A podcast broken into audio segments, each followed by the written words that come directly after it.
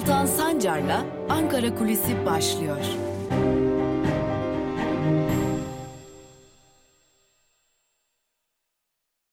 Merhabalar, iyi haftalar sevgili Özgürüz Radyo dinleyicileri ve YouTube hesabımızın sevgili takipçileri. Malum hafta sonunda önemli bir konu vardı. Bilim Kurulu üyesi Profesör Doktor Alpay Azap görevinden ayrıldı. İstifa etti demiyoruz Alpay Azap için zira bizim sandığımızın daha doğrusu kamuoyunda bilinenin aksine Bilim Kurulu üyeliği için devlet tarafından resmi bir görevlendirme yapılmadığı ortaya çıktı. Yani bilim kurulu üyeliğinden ayrılmak için bir istifa dilekçesi yazılmasına aslında gerek yokmuş. Bilim kurulu üyeliği tırnak içerisine söyleyecek olursak biraz gönüllülük esasına dayanan bir e, üyelikmiş ve bu nedenle de herhangi bir şekilde istifa gerektirmiyormuş. Ama Profesör Doktor Alpay Azap'ın istifası aslında beklenen bir durumdu. Zira Azap e, uzun süredir e, bilim kurulu toplantılarına katılmıyordu. Ekim ayından bu yana yani Ekim 2020'den bu yana Profesör Doktor Alpay Azap bilim kurulu toplantılarına katılmıyor. Bilim kurulunun WhatsApp grubunda yaşanan e, kimi tartışmalara yani ne gibi tedbirler alınabilir gibi tartışmalara aktif olarak katılmıyordu. Öte yandan Profesör Doktor Alpay Azap'la yaptığımız bir görüşmede hemen istifasının ortaya çıktığı günün akşamında yaptığımız bir görüşmede Profesör Doktor Alpay Azap bizlere kendisinin ikinci dalga Türkiye'de başladığından bu, bu yana yani aslında Ekim ayının da öncesinde e, neredeyse hastaneden çıkamadığını söylüyor.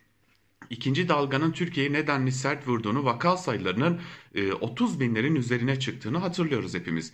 E, malum Ankara Üniversitesi'nde çalışan, Ankara Üniversitesi'nde e, pandemiyle mücadele eden isimlerden biri Alpay Azap ve e, ikinci dalga başladığından beri ben hastaneden kafamı dahi çıkaramıyorum dedi. Alpay Azap aynı zamanda Klimik'in e, yöneticilerinden.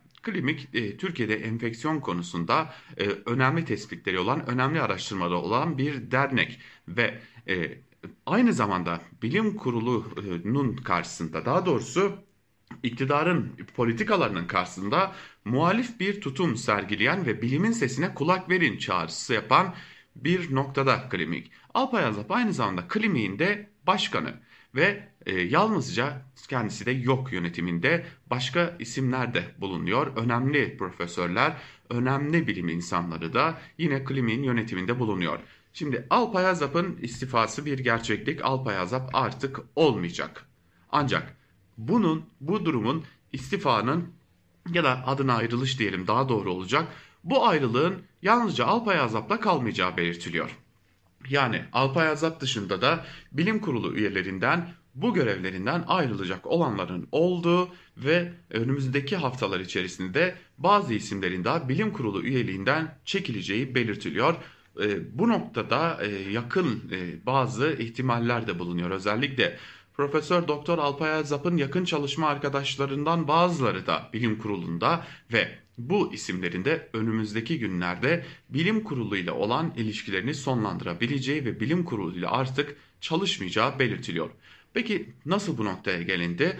Aslında bilim kurulunun yapısına bakmak lazım. Zira bilim kurulu e, Sağlık Bakanı Fahrettin Koca'yla neredeyse haftalık düzenli toplantılar gerçekleştiriyor ve gerçekleştirilen bu düzenli toplantıların sonrasında Sağlık Bakanı Fahrettin Koca adeta bilim kurulunun sözcülüğünü de üstlenerek açıklamalar yapıyor. Ancak toplantıların içeriğine pek değinmeden bazı kararlar aldık, bazı tavsiyeler aldık ve bu tavsiyeleri e, e, Cumhurbaşkanımıza ileteceğiz demekte yetiniyor.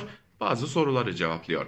E, öte yandan Cumhuriyet Halk Partisi Genel Başkanı e, Kemal Kılıçdaroğlu bilim kurulu üyelerine geçtiğimiz günlerde bir çağrı yapmış ve konuşmaktan korkmayın artık konuşun demişti.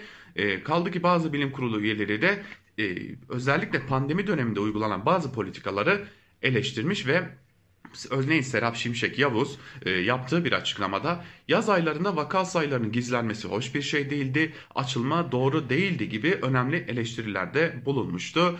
Ki önümüzdeki günlerde kendisinin de bilim kurulu üyeliğinden ayrılabileceğine dair bazı iddialar bulunuyor. E, Tabi bunlar şu an itibariyle iddia düzeyinde olsa da e, beklenen o ki bilim kurulunda bazı ayrılıklarında olabileceği ve bilim kurulu toplantılarının eskiye nazaran daha az katılımla gerçekleşebileceği. E, fakat bir diğer yandan da pandemide rakamlar istenilen düzeye gelebilmiş değil. Hala rakamlar yüksek ve hala vaka sayıları da hasta sayıları da artmaya devam ediyor. Her ne kadar bazı yayın organlarında büyük bir tam kapanmanın olabileceği söylense de bu ihtimalin şimdilik uzak olduğunu belirtenler de bulunuyor. Bu bilgiyi de eklemiş olalım ve kabine toplantısından çıkacak sonucun e, bu yönde olacağına dair de önemli bulgular var diyelim. İlk, ilk haftanın ilk gününde programımızı noktalamış olalım. Bizden ayrılmayın. Hoşçakalın.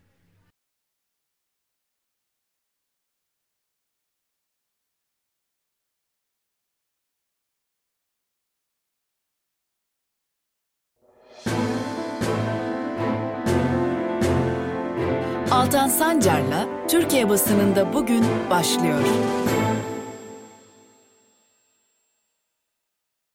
Merhabalar sevgili Özgürüz Radyo dinleyicileri. Hafta içi her gün olduğu gibi bugün de Türkiye basınının özetlerini paylaşmak üzere sizlerle birlikteyiz. Yine her zaman olduğu gibi gazete manşetleri ve günün öne çıkan yorumlarına göz atıyor olacağız. İlk olarak gazete manşetleriyle başlayalım ve Cumhuriyet gazetesi ilk gazetemiz olsun bugün. Cumhuriyet'in bugünkü manşetinde dış politikada al gülüm ver gülüm olmuyor sözleri var.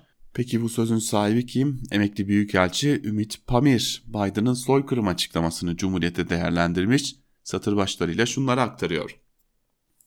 Dış politikayı dinsel vesaire başka eksenlerden çıkarıp salt ulusal çıkarlar yörüngesine oturtmadıkça ticari bir ilişkiye çevirirsiniz. Dış politikada her zaman al gülüm ver gülüm olmuyor. İktidar monşerlerin söylediklerini başta dinliyordu. Sonra her şeyi biz biliyoruz yanılgısına kapıldılar. Monşerleri dikkate almamaya başladılar. Amerikan yargısı da etki altında kalan bir mekanizmadır. Amerikan idari, idaresi hakimlerin kulağına ben Osmanlı dönemine ait soykırım dedim fazla ileri gitme diye fısıldayabilir. Şimdi NATO'dan çıkalım diyen çevre, çevreler sesini de daha da yükseltecektir. Yaklaşımımızı belirlerken ulusal çıkarlarımızı her şeyin üzerinde tutmalıyız denilmiş haberin ayrıntılarında tabi dinleyen kim? Müteahhidin değil bizim askerimizsiniz. AKP yakınlığıyla bilinen Cengiz İnşaat'ın Rize İkizdere'deki İşkencedere Vadisi'nde yapmak istediği taş ocağına direnen köylülere eylemin dördüncü gününde biber gazlı müdahale edildi. 6 kişi gözaltına alındı.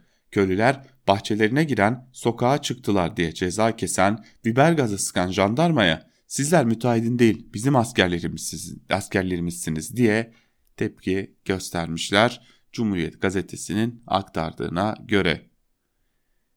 Yandaş isim yazılıda çaktı, sözlüde coştu.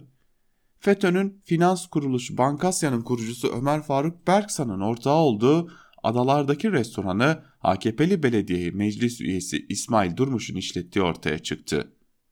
AKP'li belediyeler aracılığıyla hizmet pasaportu çıkarılan kişilerin yurt dışına çıkarıldığı iddiasının Dışişleri Komisyonu'nda görüşülmesi talebi AKP'li başkana takıldı. Emniyetteki görevde yükselme sınavının konularını hükümete yakın büro memur sen yöneticilerinin belirlediği ortaya çıkmıştı. O isimlerden Cemal Üstün yazılıdan 60, sözlüden 100 aldı. Bir memur üstünü geçen polisler sözlüde elendi demişler. Şöyle birkaç satırla AKP'nin bütün özetini çıkarmış olduk. Ve evrensel geleceğimiz bizim elimizde manşetiyle çıkmış. Ayrıntılarında ise şunları kaydediyor. Ağır çalışma koşulları cebe girmeden eriyen ücretler, geçim sıkıntısı, ücretsiz izin ve kod 29 ile işten atma. Ülkenin her yerinde olduğu gibi Antep'te de işçiler bu koşullar altında 1 Mayıs'ı karşılıyor. Antep Başpınar Organize Sanayi Bölgesi işçileri bu sebeplerle bu 1 Mayıs'ın daha büyük bir anlam taşıdığını söylüyor. Patronların pandemi fırsatçılığı yaparak kendilerini bu koşullara mahkum ettiğini dile getiren işçiler 1 Mayıs'a çağırıyor. Ekmeğimizle, işimizle tehdit ediliyoruz. Hayatımızı patronların insafına bırakmamalıyız. Yarın çocuklarımızın bu zulmü görmemesi için bir araya gelmek zorundayız denilmiş haberde. 1915 ile yüzleşmeden olmaz başlıklı bir e, haberi de aktaralım. 24 Nisan konuşmalarında ilk defa bir ABD başkanı soykırım ifadesini kullandı.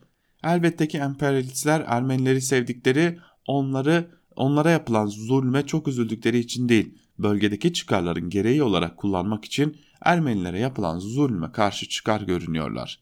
Demokrasi güçlerinin sorununun bu yanına dikkat çekmeleri yetmez.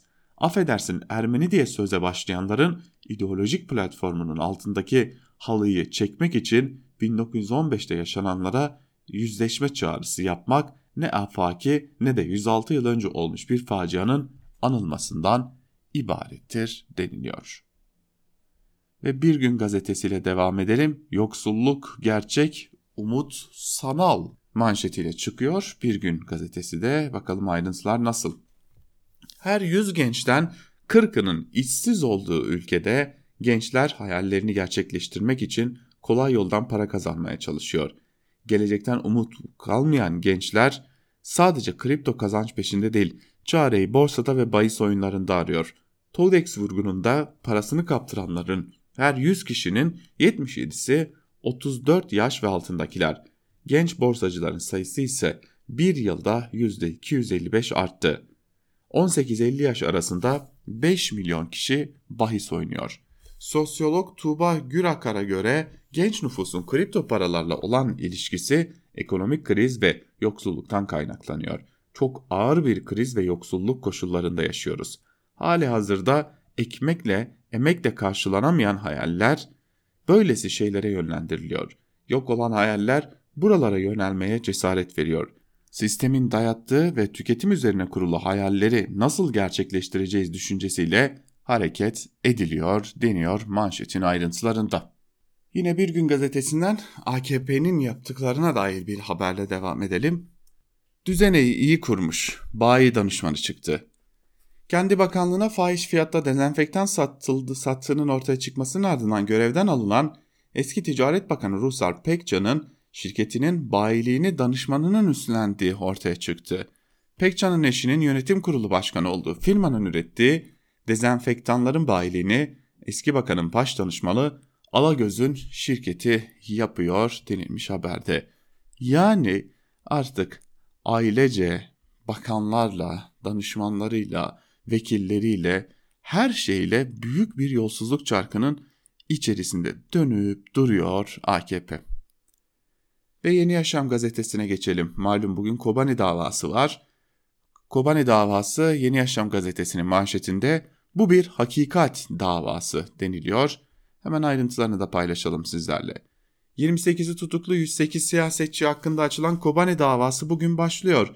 Yurt içi ve yurt dışından tüm gözlerin üzerinde olduğu dava öncesinde HDP eş başkan yardımcısı Ümit de iddianamenin çöp değerinde olduğunu söyledi. CHP milletvekili Sezgin Tanrıkulu, mahkeme salonunun Kürtlerin siyaset yapma imkanının bir aracı haline dönüşeceğine inanıyorum diyerek dayanışma güçlü olduğu anda AKP muradına eremeyecektir ifadelerini kullandı.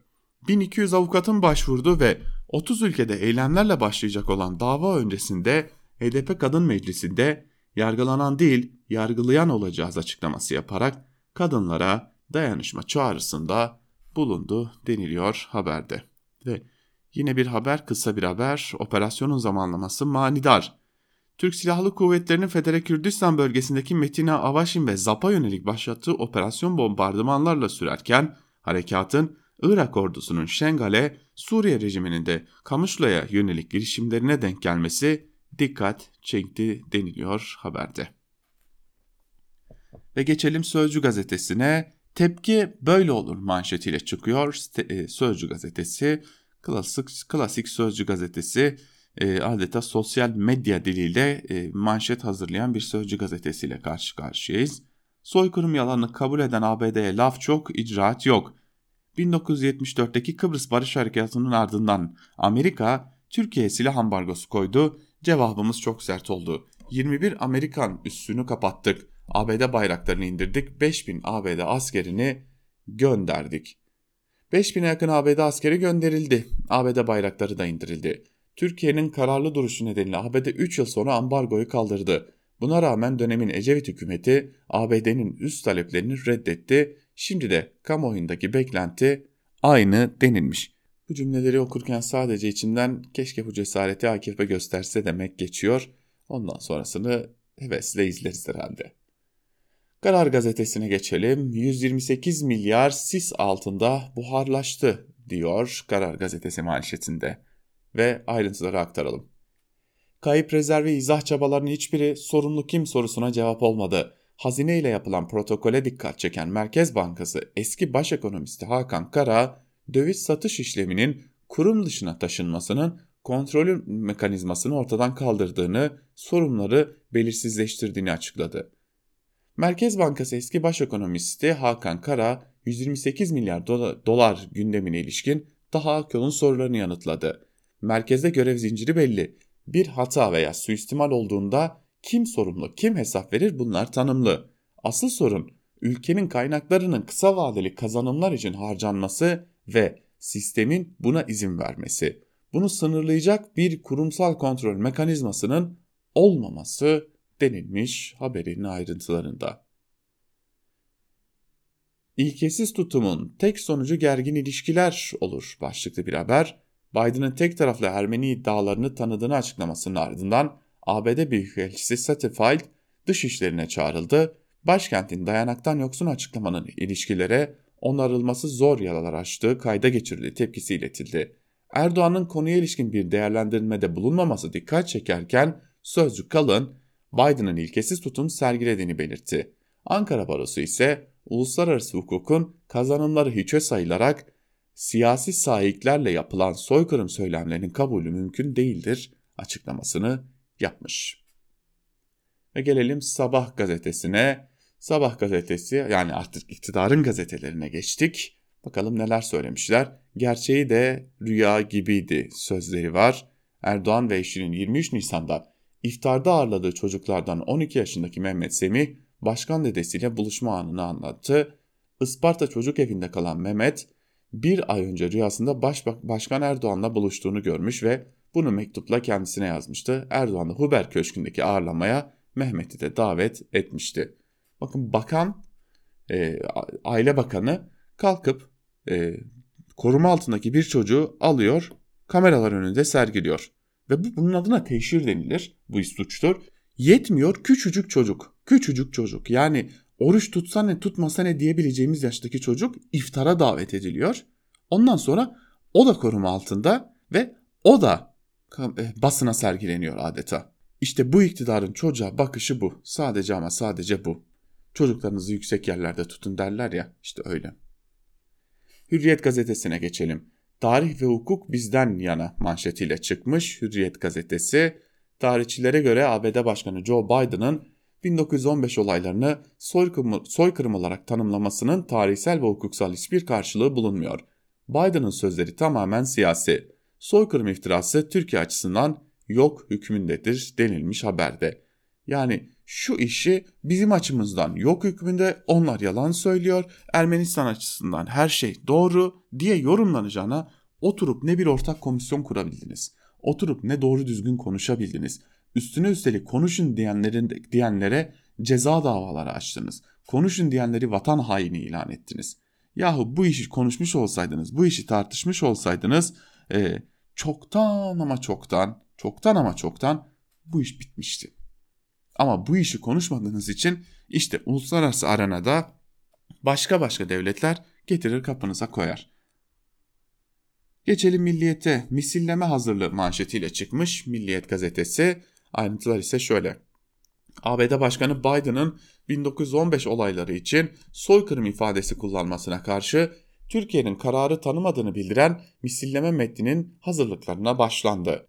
Biden'ın önceki günkü açıklaması sonrası gözler Türkiye'nin atacağı adımlara çevrildi. ABD'ye meclis nezdinde verilecek karşılık AKP tarafından gündeme alındı. AKP kurmayları devletler arası hukukta mütekabiliyet esastır. Biz de parlamentomuzda HDP katılmasa da dört partinin müşterek imzasıyla gerekli cevabı ortaya koyacağız dedi. HDP katılsın katılmasın mevzusu değil bu. Devleti siz yönetiyorsunuz. Önce devleti yönet yönetenler olarak şunu yaparız, asarız, keseriz, biçeriz diyordunuz. Buyurun yapın. Onu yapmayıp e, her defasında e, muhalefete hepimiz aynı gemideyiz e, yalanını yutturmayı da başarıyorsunuz ama bu konuda da helal olsun. Ve Yeni Şafak'a bakalım şimdi. ABD her zaman düşmanlarımızın yanında oldu diyor Yeni Şafak. Biden'ın 1915 olayları için soykırım ifadesini kullanması ABD'nin Türkiye'ye karşı izlediği hasmane politikaların son halkası oldu. Bugün 15 Temmuz'u yönetip FETÖ'yü himaye eden, PKK-PYD'ye destek veren, sözde müttefik 60-70 yıldır hep düşmanlarımızla işbirliği yapıyor denilmiş e, ayrıntılarda. E, ama hatırlıyor, hatırlatalım deniz gezmişler e, bu Amerika'yı protesto ettiğinde buna karşı eylemler yaptığında e, hatırlıyoruz da yani tarihten gördüklerimizi söylüyoruz tabi. E, sizler onların e, karşısında dikilmiştiniz. Amerika'ya karşı yapılan eylemlerde dikilmiştiniz. Kıbleniz Amerika'ydı eskiden. Ve geçelim Akit'e meclis bu teröristlerden te temizlenmeli manşetiyle çıkmış. E, Akit'in de derdi HDP tabii ki. PKK'nin siyasi ayağı HDP'nin Türkiye karşıtı her olayda olduğu gibi soykırım yalanını da ABD'den önce sahiplenmesi STK'ların büyük tepkisini çekti denilmiş. Yine nefret diliyle bir haber aktarılmış ve Batı'nın korkusu da güçlenen Türkiye'ymiş Akit'te yer alan bir habere göre e, Türkiye'nin güçlenmesinden çok ciddi şekilde korkuyormuş e, Batı. E, bir de Türkiye'nin güçlenmesini biz hissedebilsek yani şu dakikalarda e, dolar kuru 8 lira 40 kuruşun üzerinde, euro ise 10 lira 20 kuruş sınırındayken Türkiye'nin güçlendiğini söylüyorlar. Bize bunu söylüyorlar. E, faizler almış başını yürümüş. Faiz yükseliyor ama hiçbir şekilde dolarda, euroda durmuyor. Duracağı yerde durmuyor. Ondan sonra da çıkıp bize e, biz güçleniyoruz batı da bizi kıskanıyor diyorlar. Hadi oradan derler.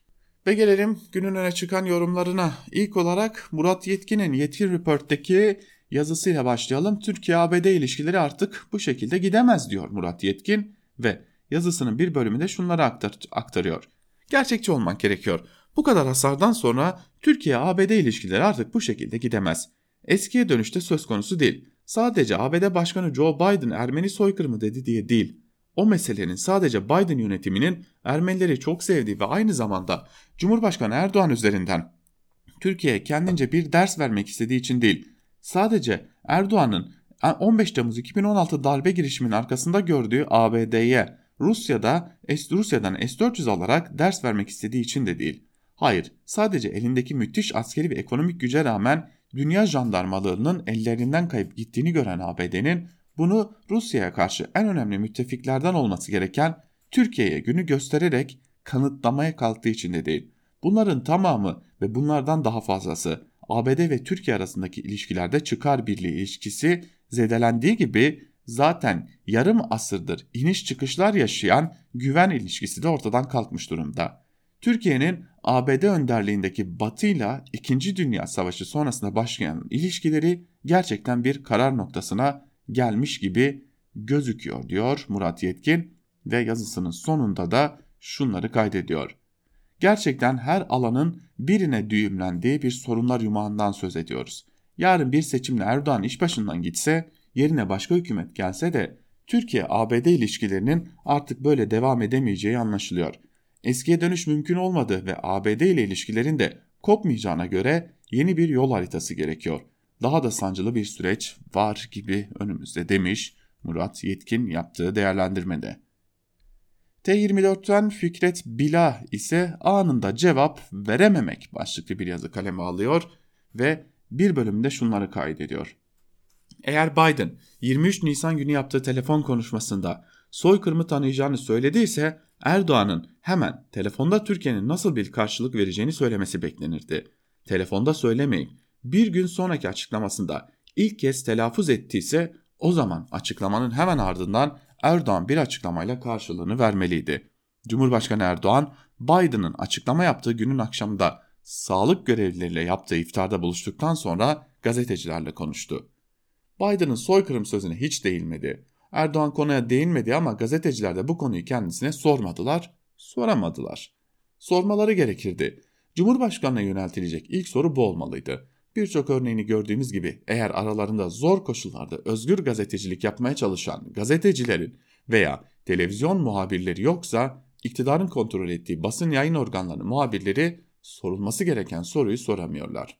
Erdoğan'ın Türkiye'ye karşı soykırım suçlaması yapan ABD'ye karşı bir aydan fazla süre suskun kalması çok zordur. En azından muhalefet bu konuda neden konuşmadığını soracak ve konuyu gündemde tutacaktır.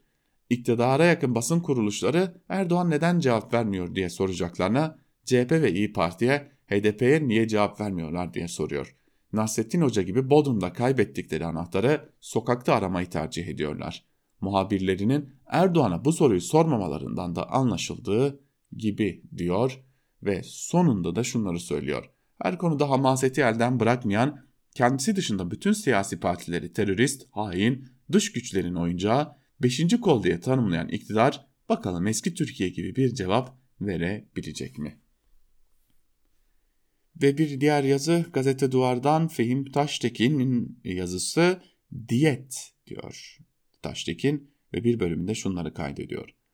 Joe Biden, Ronald Reagan'dan sonra Ermeni soykırımını tanıyan ikinci Amerikan başkanı oldu. Stratejik ortaklığın hatırına Amerikalıların bayıldığı tabirle Türkiye'nin emlak değerine atfedilen önem ABD başkanlarına soykırım yerine büyük felaket dedirtiyordu. Stratejik ortaklık zemini aşındı.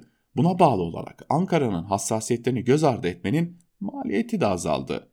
Bu politik gerçekliğin yanı sıra 1915 olaylarını soykırım olarak tanımayı seçmenlerine vaat etmiş Biden'ın kişiliği, kariyeri ve kişisel tercihleri de belirleyici. Hem dış politikadaki hesap hatalarından kaynaklı aşırı sıkışıklık hem de tarihle, tarihle yüzleşmekten kaçan kibirli tutum yüzünden Erdoğan'ın şahsında Türkiye'nin başı iki kere yere eğik. Başı dik tutmanın mantıklı yolu ecdadın sicil defterini hayal mahsulü ve çarpıtılmış tarih yazımıyla kutsayıp suçları inkar etmek değil. İnkar insanın ve sistemin zayıflığından ileri geliyor. Geçmişiyle yüzleşemeyen bir Türkiye'nin başı vermeye çalıştığı görüntünün aksine eğiktir. Bu pozisyon değişmedikçe Ermeni soykırımı Türkiye üzerinde baskı kurmak ve taviz koparmak isteyen güçler tarafından siyaseten araçsallaştırılmaya devam edilecektir.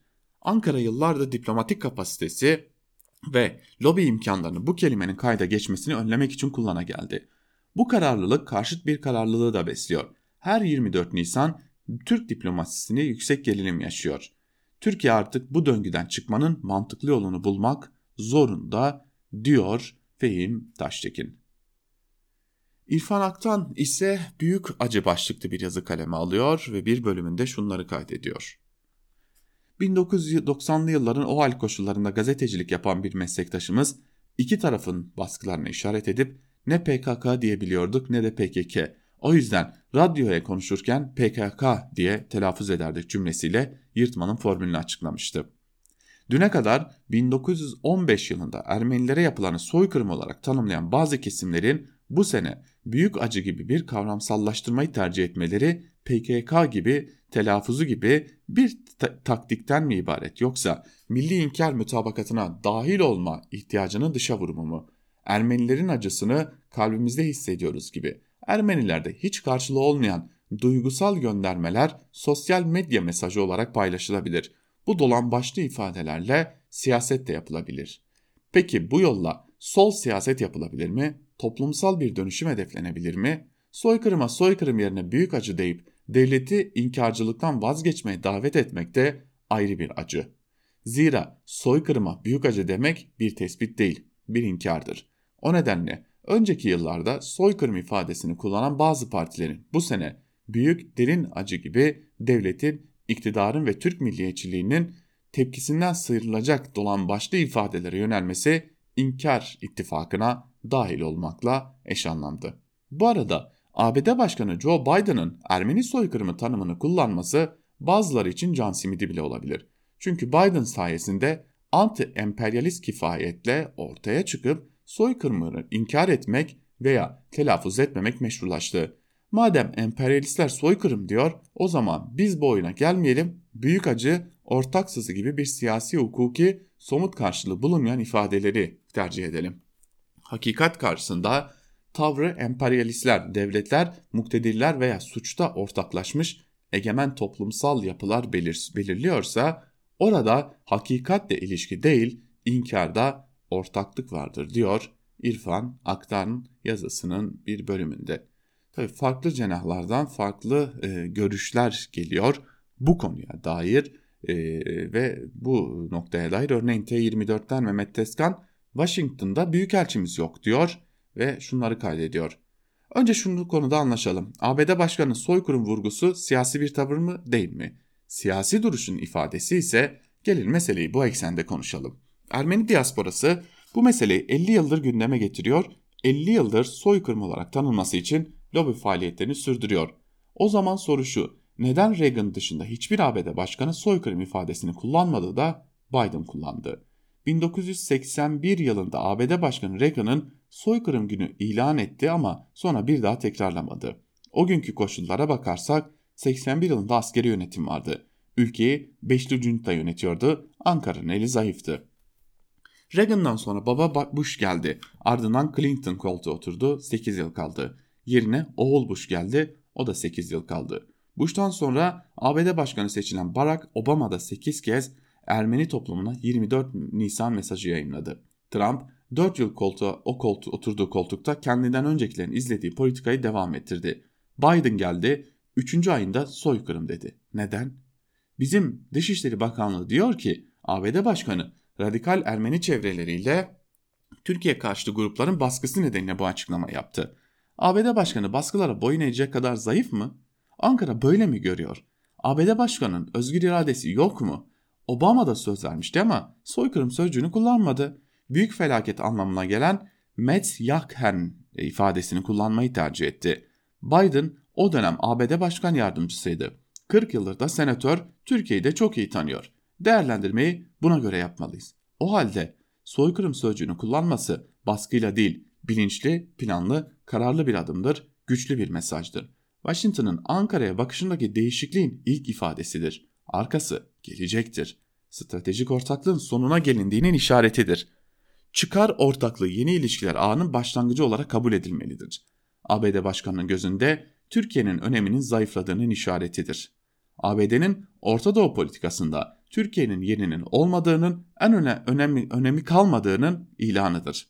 Washington'ın S-400'ler konusunda taviz vermeyeceğinin göstergesidir. Ankara'nın dış politikasının iflasıdır diyor Mehmet Teskan da yazısında. Bizler de Mehmet Teskan'ın bu yazısıyla birlikte bugünlük de Türkiye basınında bugün programımızı noktalamış oluyoruz. Yarın yine aynı saatte Özgür Radyo'da görüşebilmek umuduyla bizden ayrılmayın. Hoşçakalın.